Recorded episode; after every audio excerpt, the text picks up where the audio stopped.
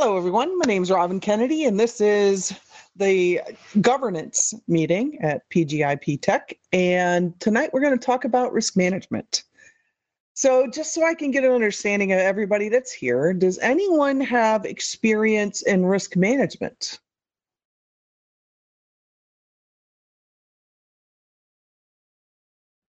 Daniel said yes. Everybody else can't find their zero or one key. All right, how many in the room today currently work in an IT environment? Daniel does. Excellent. So this one I'm going to ask Daniel to expound a little bit on that verbally. So Daniel, what kind of risk management do you have experience with? Excuse me. Um, when I was in the Air Force, I was perfect. actually in in charge of risk management. Well, one of the officers in charge. So Oh, awesome. So um, I'm a Marine, so hoorah, right? Semper Fi. Semper So Fi. um, in the Air Force, what kind of I lost you there. sorry, what kind of risk management? Well, we um, boy, uh, let me think back. What kind of risks? Well, security risks was Okay, number perfect. one. Yeah. Okay, good. Th- Physical was security, digital security. all the above. Actually, we had Okay. we had to physically destroy our tapes and Okay, right. Awesome. Well, thanks for sharing that. Um, we'll be talking a little bit about that. So I'm going to go real fast through some op a concept of operational risk. And IT is often part in large companies of operational risk or this thing called ORM. I'm not sure if ever, if anybody's heard of ORM, but ORM stands for operational risk. So first, I just want to level set on what risk means. So risk is actually the potential, the potential, so the what if, the probability or the likelihood that a threat will exploit current vulnerabilities, right, of an asset, which can either be a person or a piece of hardware or a digital asset or some software and cause loss or damage. It's really that easy um, to think about it that way. So when we think about assets, we're talking about information, hardware, software services, documents, even people. We are assets to, to a company. Threats can be internal, they can be external. They can be from errors, malicious attack, they can be intentional from um, internally from an internal employee, equipment failure. Uh, vulnerabilities can be a lack of knowledge, so user error lack of security functionality or implementing security tools correctly or appropriately. Could also be poor passwords, poor password complexity, poor training, um, and also how we send information, how we send or store data. All of these um, threats together can can um, exploit these vulnerabilities and then cause business impact. We can lose money. We can suffer reputation loss. We can lose business opportunities, or we can have a regulatory violation. Um, we can endanger our people, or we can interrupt normal business activities. So, what is risk management? Basically, it's any activity that we do that's directed toward assessing, mitigating, or monitoring risk. In some cases, acceptable risk may be zero. So we may have no tolerance for risk. Um, and in the Air Force, you may have no tolerance for risk in certain areas. Uh, so, for example, um, in flight control systems, we don't have any tolerance for risk. Our, our margin of error is 0.000001. But on the other hand, let's say landing a plane on an aircraft carrier with the tail hook the tail hook has to grab the the um, line on the deck there is a little margin for error there. Not a big one but there is some margin for error. So the activity of assessing mitigating and monitoring the margin or risk of that that tail hook will catch when that pilot attempts to land that plane on the aircraft carrier deck is risk management but out here in the business world, Risk can come from accidents or natural causes and disasters, or from attacks, the kinds of things that Jim tries to thwart, and attacks from an adversary. But it, in business, we actually organize activity to manage the uncertainty and threats. And then we use risk management professionals like myself to ensure people follow procedures and use the right tools, but then also look into the future and, and see that mountain coming and hopefully divert our flight path before we hit that mountain. So, the way that we can treat risk, we avoid it or eliminate it, we can reduce it or mitigate it, we can transfer it, outsource it to someone else, or we can accept or budget for it and just say, you know what, it's going to happen. So I'm going to set some money aside in the event it does. So here's a great example. I work at the CarMax headquarters in cybersecurity. And I don't know if y'all remember a couple years ago those giant hailstorms that they had in Texas. And I mean, the hail was the size of a of a golf ball and larger, a baseball down there. And imagine we have three to 500 cars on one of our car lots. When those hailstorms came through, they put giant, humongous, you know, dents in the tops of these cars and broke the windows and then the hoods and the and the trunks. Totally crushed three to 500 cars in this lot. You know what? We knew the risk of of potential disaster through storms. We budgeted to have to take loss on those vehicles. And this is just normal course of business. So, as part of our operational risk, we knew this could happen possibly. We set aside money, we make sure we have the right insurance, and you know what? Bring it on, hail. Because honestly, we couldn't avoid it. If You can't outrun the storm, you can't move 500 cars. It's a fact of doing business. So, to mitigate that risk, we had to, well, one, accept, and two, make sure we had enough money on the side to take care of it when it did. So then we could focus on the other part of risk management, which is the people. So, did we make sure that we had our communications and our business continuity ready? That we could um, communicate with our associates, that we could make sure that they were out of the way and home with their families when the storm was coming and things like that. So that risk, that operational risk and and taking care of our people, we had to address too. So it's not just, you know, cold hearted and all about the cars. So that was one example. I have another specific example that happened recently with my friend's truck that he got through CarMax. Hopefully, it's a good one. Do you want to share it, Jim? Well, uh, the second day, the transmission kind of died, just completely toast. Um, but he took it back and um, they said, all right, well, we'll give you that you know um, money for that thirty thousand dollar car plus we'll let you choose um, anything within that range and then give you an extra five thousand as a spending. Like you don't get five thousand dollars cash you could choose something up to thirty five thousand as opposed to thirty. So that was something that they were prepared to do i'm assuming. That was already built into their risk management. Yes and this is why CarMax is the best place to work in the entire country, right? For 15 years straight, we've made the best place to work. Part of it is because of our people, but just imagine that we took care of that customer, you know, and that goes to reputation risk.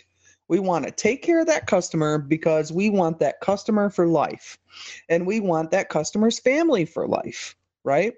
So no hassle, no haggle. We hooked up that person and threw in a little bit more, and hopefully we'll win their loyalty because of that. But thanks for that story. That's been my experience, and that's the reason I work at CarMax now. Um, I worked at a credit card company before, and you know ruthlessness they they would love to sell you know $90 worth of credit insurance to someone who just got a $100 credit card so they call in in order to activate their credit card, and the salesperson on the phone sells them that worthless credit insurance. In case you lose your job, they'll make their credit card payment for you. But the confused individual was like, okay, I'll take that. And then, but they only had a $100 limit on their card. So they hang up the phone from activating their card and they're $90 in debt. what? Anyway, so that's why I don't work at a credit card company anymore. Anyway, so what you see on the screen right now are operational risk domains. So this is to establish a common vernacular. So working in IT or working in big companies or wherever it is you're going to go forth and, and do great things, you're going to see this um, come up in different ways. So operational risk the whole field of operational risk contains these domains business continuity, infosec, systems infrastructure risk, data quality risk, supplier risk, which is third party risk, associate and employment practices, so that's people risk, external fraud, internal fraud, and then business practices, which are what I just explained a minute ago about the credit card company. That was a pretty risky business practice. So these are the, the operational risk domains. So I want to jump out here for a second, and I highlighted third party because I wanted to show you one third party tool that I developed that I use. So at um, CarMax and in operational risk or in any kind of risk management, you really don't need sophisticated tools. You don't need to spend a ton of money on ORM or GRC systems, and there's a lot of them out there and they cost a lot of money. Well, there's a secret sauce to risk management, and you can do all the quantitative uh, measurement you want. You can develop algorithms and and any all these equations, put it all together and spit out a number. If, if you're familiar with NIST, right? So NIST has a whole volume on risk management and some really cool, sophisticated um, algorithms and, and equations you can use to calculate risk or the impact of risk. Well, that's all fine and good, right? So that's a good place to start. However, there's the qualitative part of risk which come from experience and from understanding the business processes and your environment understanding the people or the unique um, unique outside threats that you face so well, one um, equation is a great place to start, and you get a cool number and say, okay, we're 85, so 85 is high risk. Well, that's great. But what about all the other factors that you can't assign a number to? So, what I did, and what I'm going to show you today, right now, is around third parties. So, what I'm trying to solve for is when you get a lot of third parties, right? So a lot of people are moving to the cloud. So you need to do an agreement with Amazon. You need to do uh, an agreement with Microsoft for Azure or Google or whoever you choose, right? So you've got to do an agreement and and get a contract signed with them, but you need to understand their security first. So before you do business with them even if it isn't one of the big guys, if it's one of the little guys, that's great. But everybody's got threats and vulnerabilities. But before you put all your eggs in one basket and start doing business with a third party, you had better make sure that they have their security act together. Well, how do you determine whether or not you should do due diligence on a third party? So, what I put together, because this didn't exist when I first came to CarMax. So I put the whole third party program together. So let me zoom out so you could say this is see this is a very quick scorecard, 10 categories here. And if I zoom in on it, you'll see over on the left some operational risk categories are here. So here we're talking about okay, business, you want to come in and you want to do business with Acme Company. So I want to know things about the data, the resources. Is it an internet application? Is there data transfer? Is there a system of record? Is it specialized? Is this vendor in a niche market? Do they have recovery or how quickly would this solution need to be recovered? Is it regulated? What resources will we use? Because each one of those has a different risk profile. So if we're talking about data, now we go to the right. High risk to me in my environment would be that we're providing the third party with restricted confidential data or access. So I give them a five. If we're providing them confidential, I give them a 3.5. If it's publicly available or internal use only, I give them a score of 1.5. So then, as I continue talking to that business person and they're telling me about this third party, or I'm working directly with the vendor, are they a key supplier of high risk information? Are they a key supplier of medium risk or low risk? And it goes all the way down. So, is this a SaaS supporting a key business function? Is it a SaaS supporting a non key business function? Is this even a SaaS at all? So, when all is said and done, all these questions are answered, and I get a score for this supplier is a medium risk supplier. For my threshold, they fall right here in the middle. They're medium risk. So I'm going to do medium risk type evaluation activities on them. Okay. So the um, solution itself is medium risk. Does that make sense? Everybody still with me? Thanks, Daniel.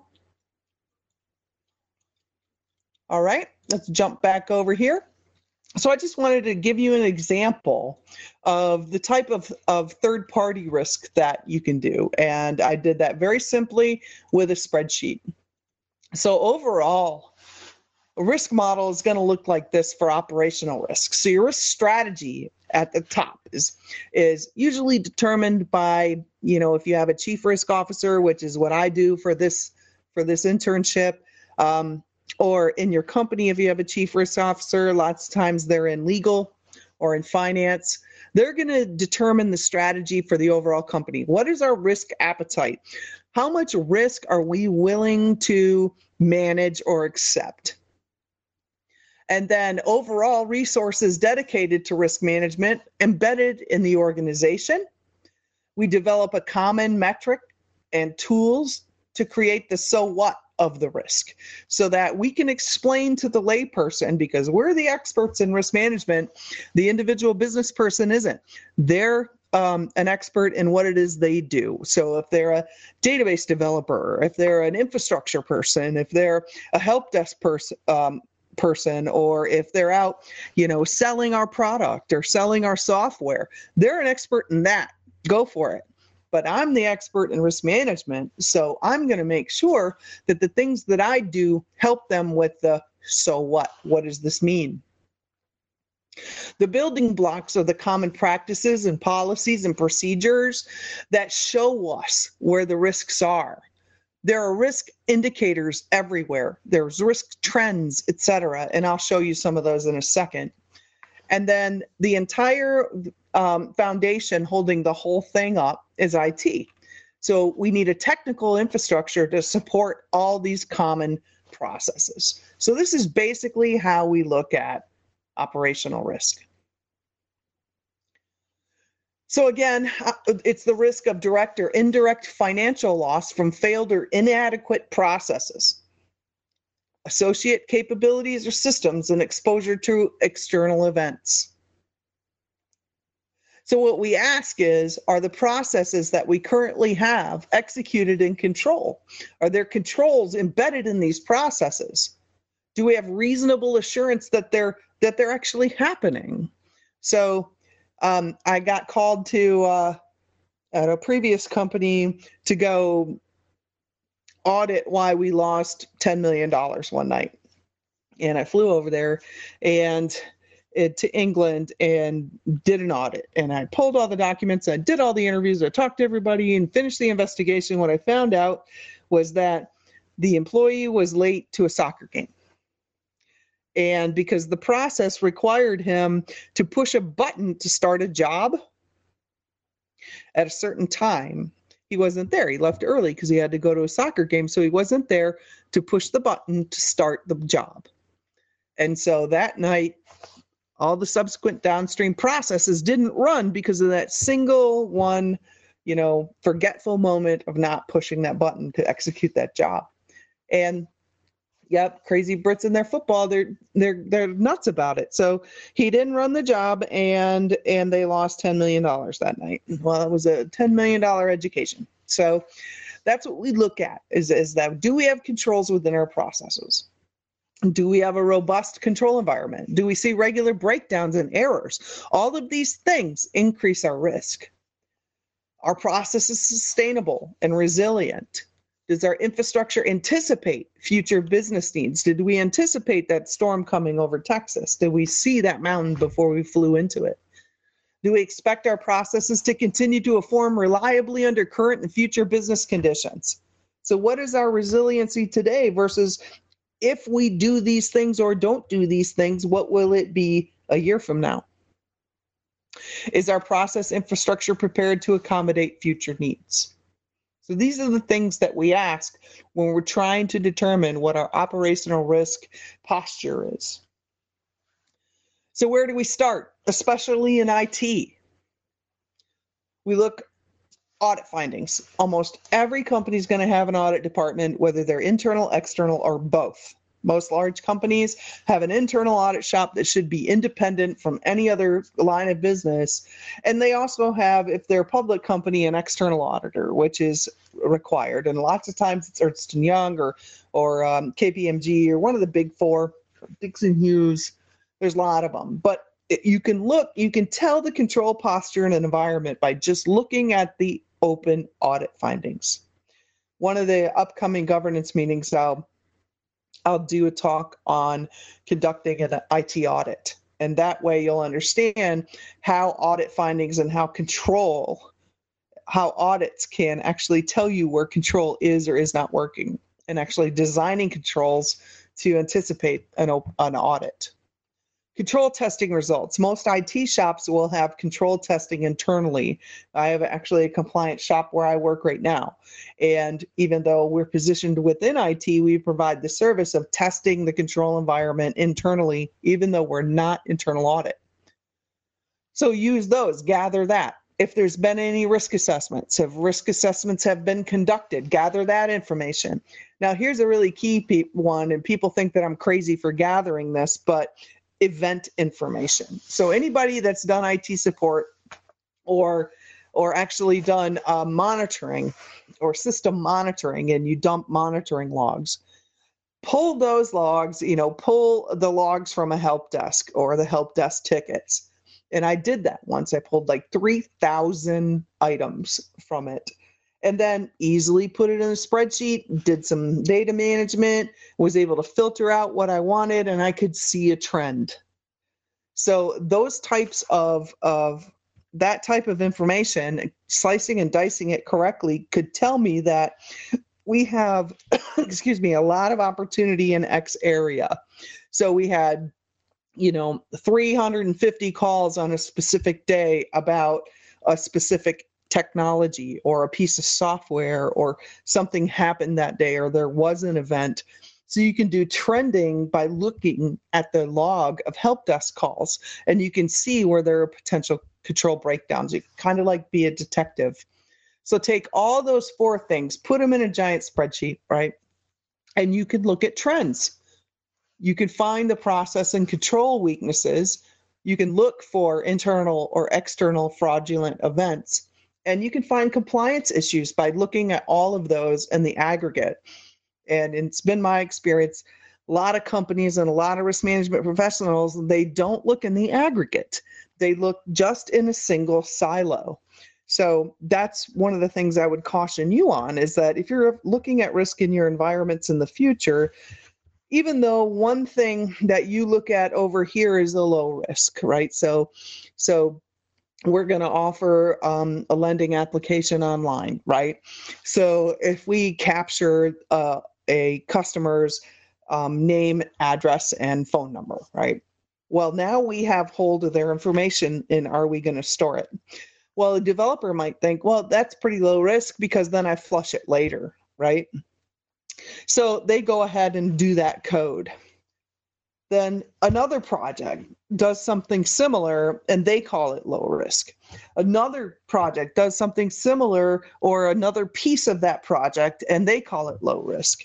But you've got all of these low risks gathering 10,000 pieces of information in a single day. That elevates that risk level.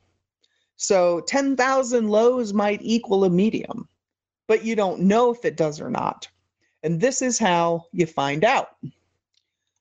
Not that screen. This one I'm going to bring over.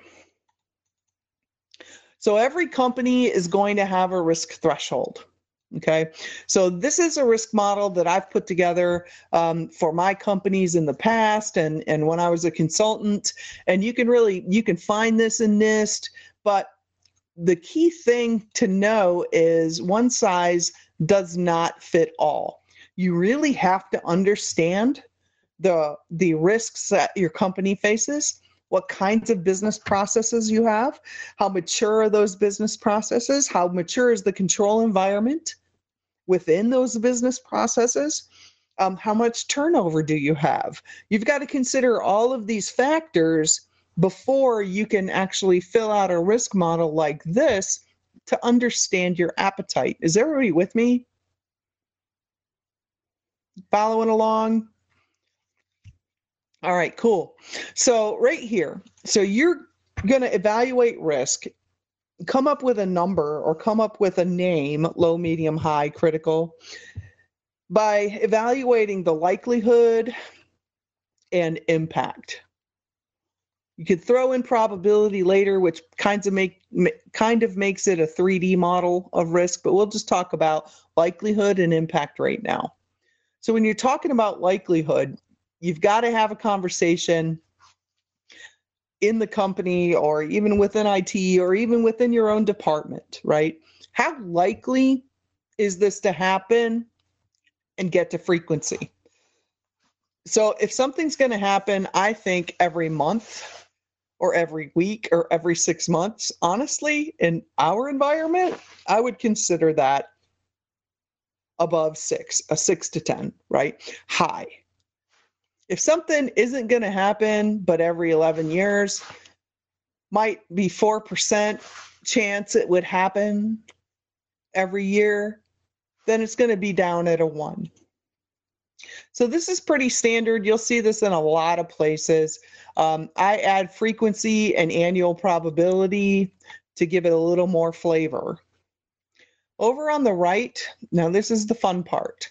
This is the expected impact so I do something here that I haven't seen a lot of people do in risk environments is I add the qualitative piece that I talked about a second ago. So, yes, it's fine to have equations and algorithms that can spit out a number, but there's the soft stuff, the qualitative stuff that actually matters and it can make you change your risk posture or risk, risk actions because they're more important than the number. And let me show you how. So let's say if something happens and it's going to cost us $50,000. Okay, I'm going to call that low risk. If the threshold in our department or in our line of business for medium is a million bucks, okay, we can manage risk up to a million bucks. Between five and 10 million, we're going to call that high risk. And then critical, we're going to call 50 million. Now you could cut a couple zeros off this for smaller companies and say 50,000, 10,000, so on. But this is pretty easy. So this is cost. So quantitative, right? So if you take the cost to fix it, the downtime plus the people to fix it, add those up. If they cost this amount, then they're going to be that severity. Does that make sense? One, one, one, one, one. Okay. Now, the fun part is the qualitative. So this is the soft stuff that we just we've got to figure out what matters to the company. So, the visibility. So, who's going to know about it or who has to know about it? Who has the responsibility of knowing about this? So, your company may say a director or below can accept $50,000 worth of risk or below. Or take a zero off, right? So $5,000 of risk a director may be able to do. And then on up as far as the dollar amounts go. So it's visible to an AVP or director, I got to get them involved, right? I got I got a store or a location or a bank down because the line to them is down. The T1 line is down. Then I got to tell that AVP, but it doesn't rise to the level of the executive committee or the president of the company. Now, if I got a whole region down, then I've got to wake people up, the EC and the president. Now, if I have like the whole the whole east coast or the whole company can't do business something happened in the data center the cloud exploded i don't know then i need to tell the board of directors right? So we need to get a message to them because that's a really big deal and that's probably material for sarbanes-oxley. So then i'm seriously waking people up. If the visibility rises to the level of the board of directors. So that's visibility. So another another um, qualitative category that can help you make a decision around the severity of the risk and giving it a name is the reputation. So this is a good one I use, right? So for low risk, it's not newsworthy. No one's going to pick it up. Okay. Medium risk, there'll be brief local news coverage, minimal customer impact. High risk will be local or regional news com- coverage with high customer impact. And then critical, the flashing red lights may be national, international news coverage, critical customer impact. So, does anyone remember the Workday breach?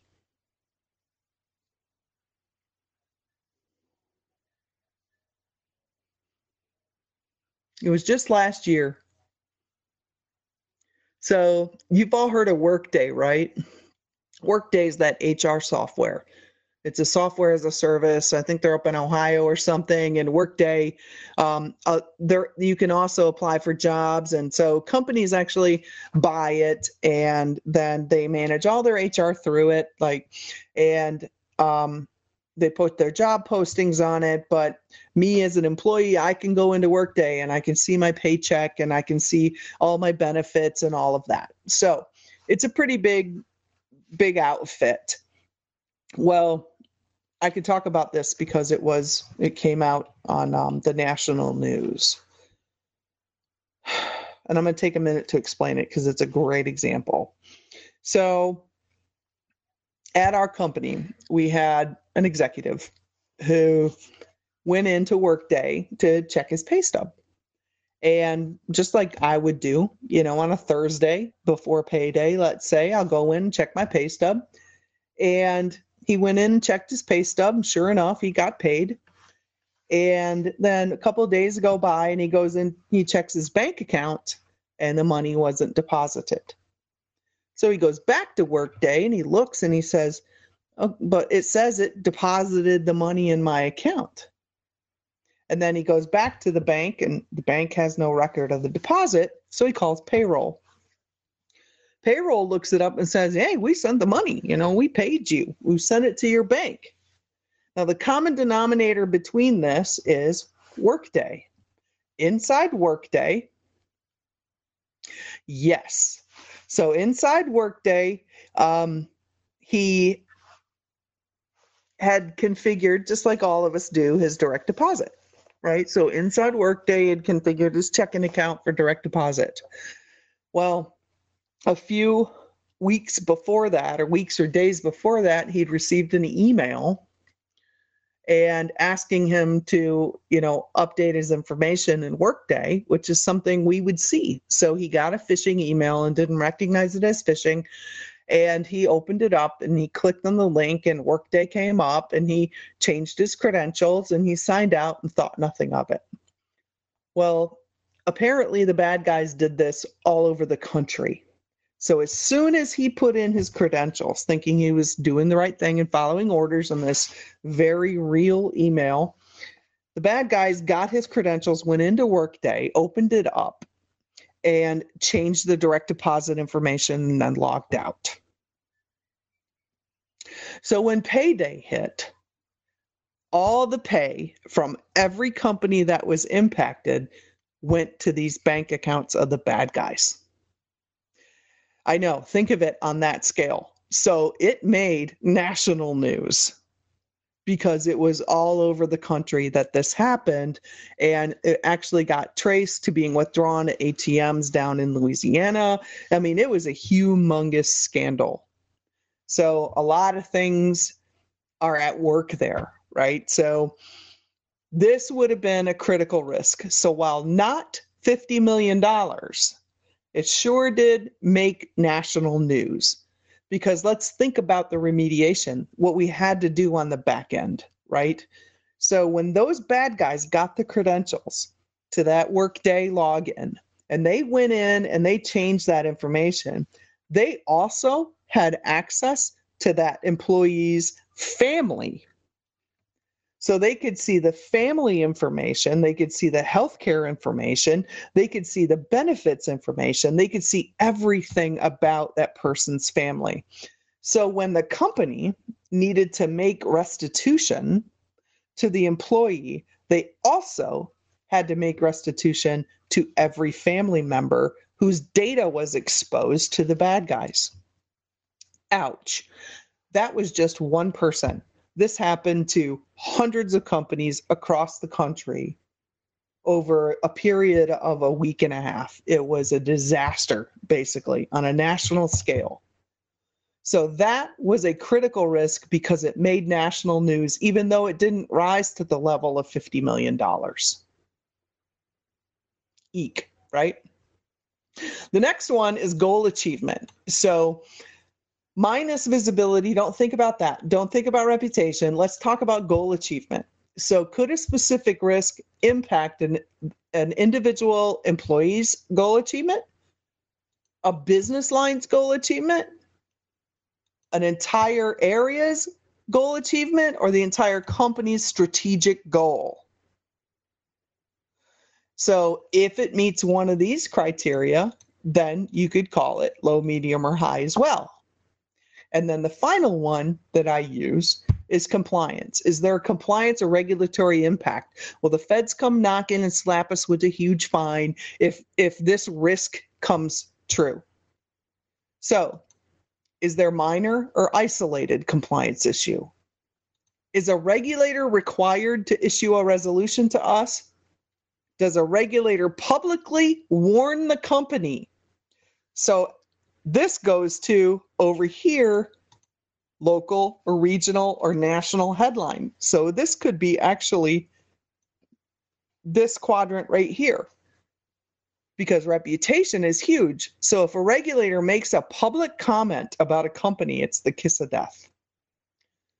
If they make, well, it's actually the kiss of warning of death if they take action against a company, then that's the kiss of death. So if a risk could result in a regulator the kiss of last rites if if the risk could result in a regulator taking action against a company yes you better call that critical. So this is my risk model right? And then everybody loves red yellow or green right? So what I do is I use this risk index scale. These numbers actually correspond to risks here. So let's just look at a risk log. This is an example risk log. And you can actually go in and you pick, answer all these questions, cross-reference to COBIT, etc., put in the dollar amounts, and then you end up with a risk using the risk matrix I just showed you. What? So that's how all that works. So at the end of the day, if you use the tools, or if I use, or the risk pro professional uses the tools that I just showed you, then you can produce reports like this. So on the left, you see the business unit, let's say it's the IT risk profile. Every circle here corresponds to an IT risk category. So these are the IT risk categories, process execution, infrastructure, data quality, InfoSec, and their little circle is over here. Okay, so based on all the information that we gathered, based on all the assessment we did, all the the gut checks and the secret sauce and the even the quantitative stuff we put against it, we give it a score. Map it on this heat map, and then we can show leadership or senior management where our risk is trending. Now, here's another thing that I do that a lot of people don't. See if I can zoom in right here.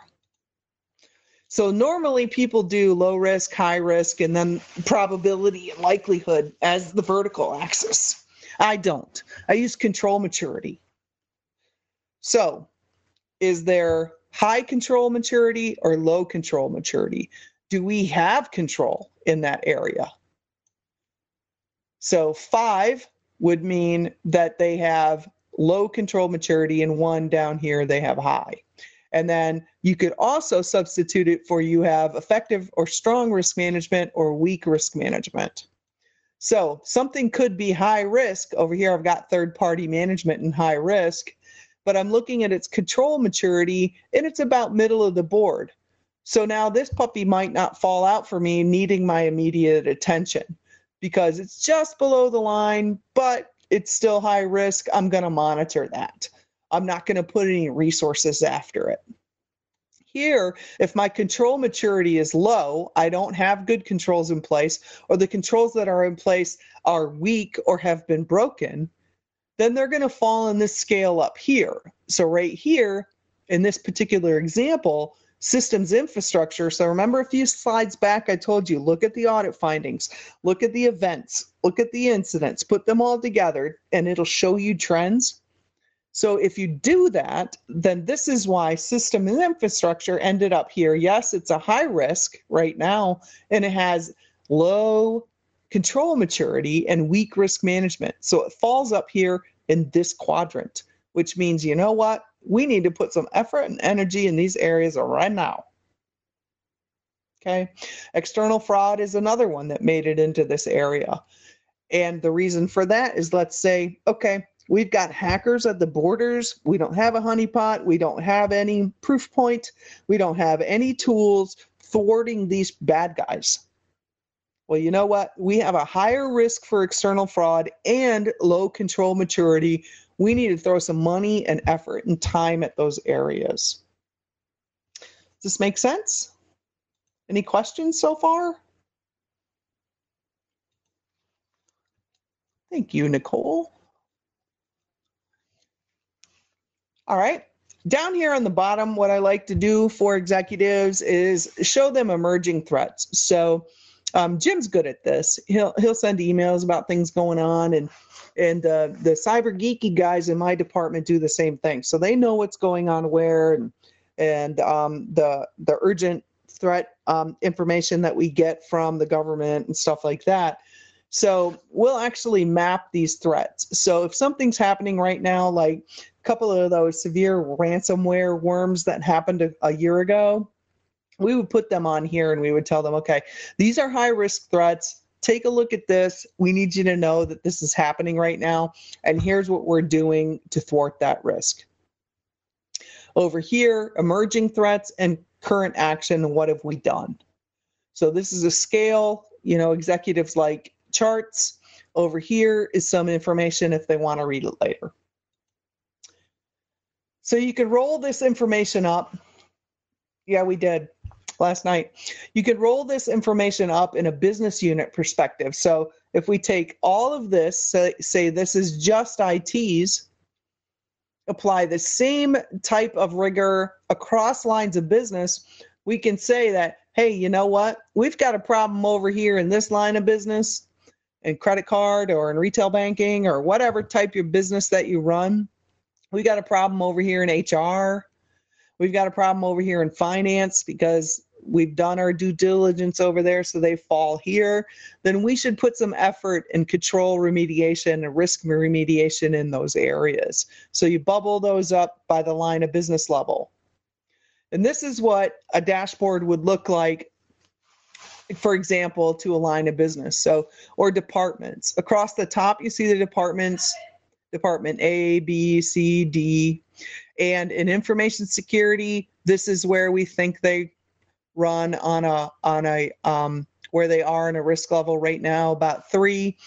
So remember I talked earlier about um, aggregating all those risk indicators here they are. So on the risk log, let's say I had 44 risks. I have two audit findings and no issues and events in this area for these departments. And then business continuity, same thing. Change management, we've got some bigger issues down here. Um, project management wasn't observed. Governance and control, we've got good processes in place there. No audit findings, only one risk on the log. So you could put dashboards together like this, and then you can you can see the the mountain coming so that you can change course and not hit it. That's the purpose of the risk, of risk management. Let me see my time here. All right. So y'all want to see another model? One for yes, zero for no. I have one more model. I'll show you guys if you want to see it. Hello? Anybody left?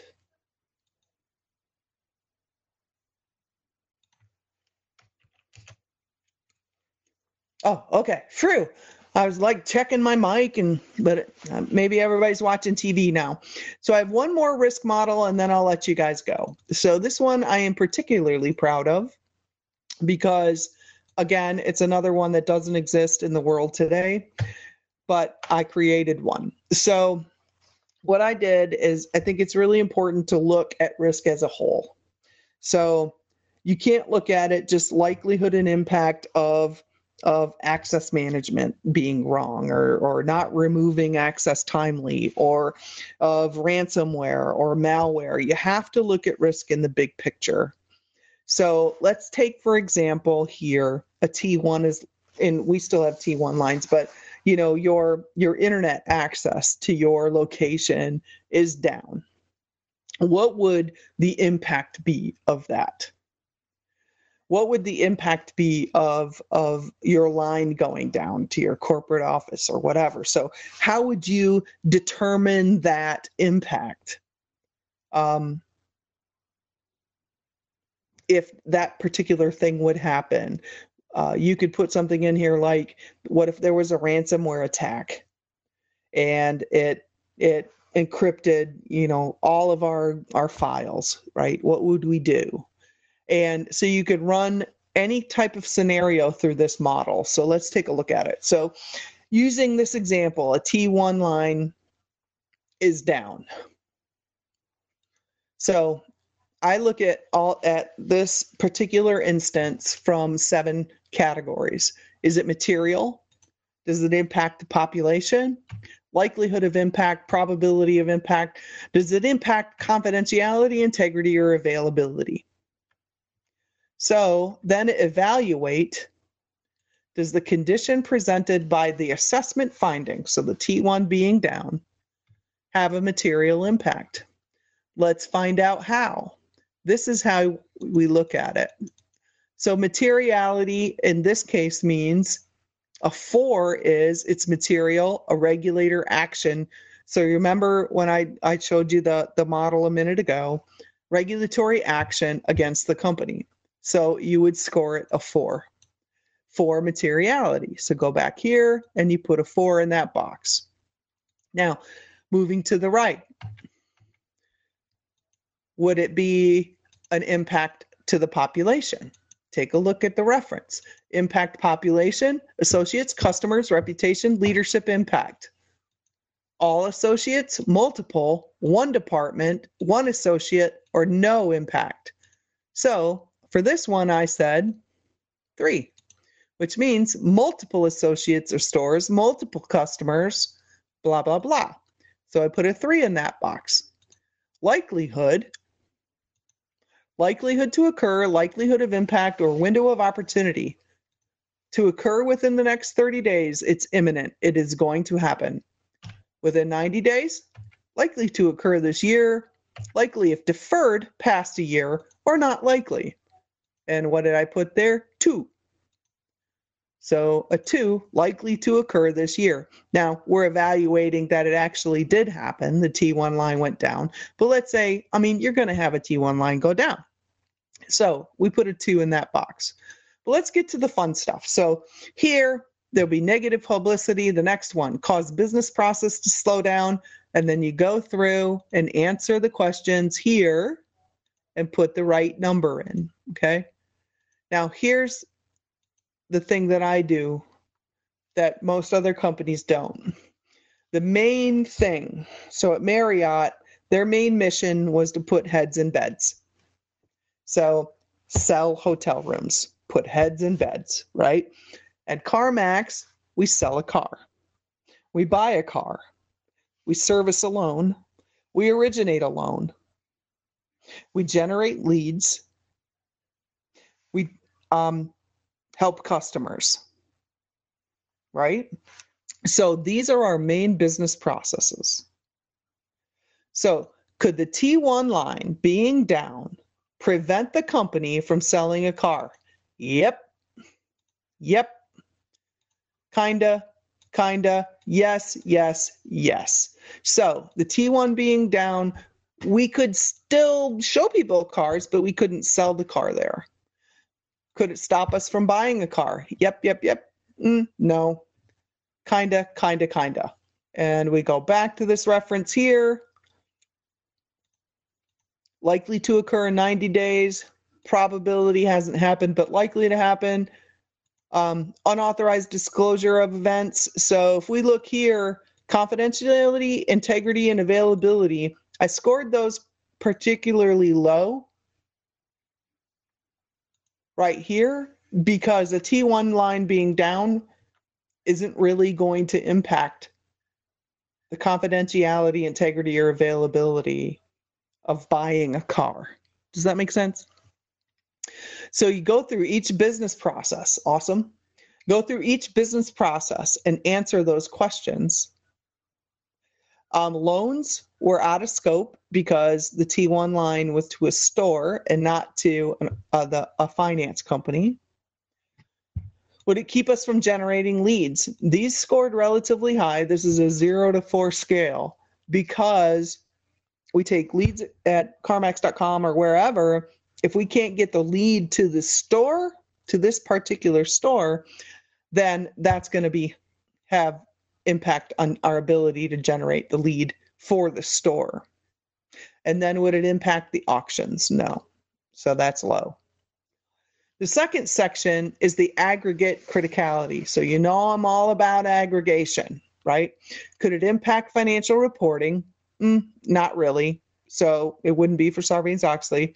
Could it lead to financial loss? Yep, I scored that one high. Would it impact associate satisfaction? Sure, you know, if they were counting on getting a sale that day. Customer satisfaction? Yes, if they were counting to come pick up their car that day. Increase the likelihood of a cyber incident? Maybe. So I scored this a three. So it was a maybe because if it gets out that there's a vulnerability or something is down, then cyber attackers are even more pressed to to attack further or do more. If they think you're down, they want to attack you more. Would it negatively impact downstream business decisions? I scored this one relatively high as well because if you're making any assumptions or any decisions based on the performance of that store or bank or branch or whatever, then yes, it's going to impact downstream business decisions. Then, are there any third parties involved? So, this is another one. That's the other section. So, at the end of the day, answer all the questions here, do this analysis based on this event, and bam, you come up with a score. So, this one fell in the high category, 83.54. So I know this was a lot of information. I took up a whole bunch of time. And does anybody have any questions about risk? It was like a fire hose of operational risk management for you, but I think I can wrap it up now. And I know y'all got to go to the cyber meeting. So if y'all have any questions, there's my email address, robin.kennedy at pgiptech.com. You're welcome, Thomas. Any questions?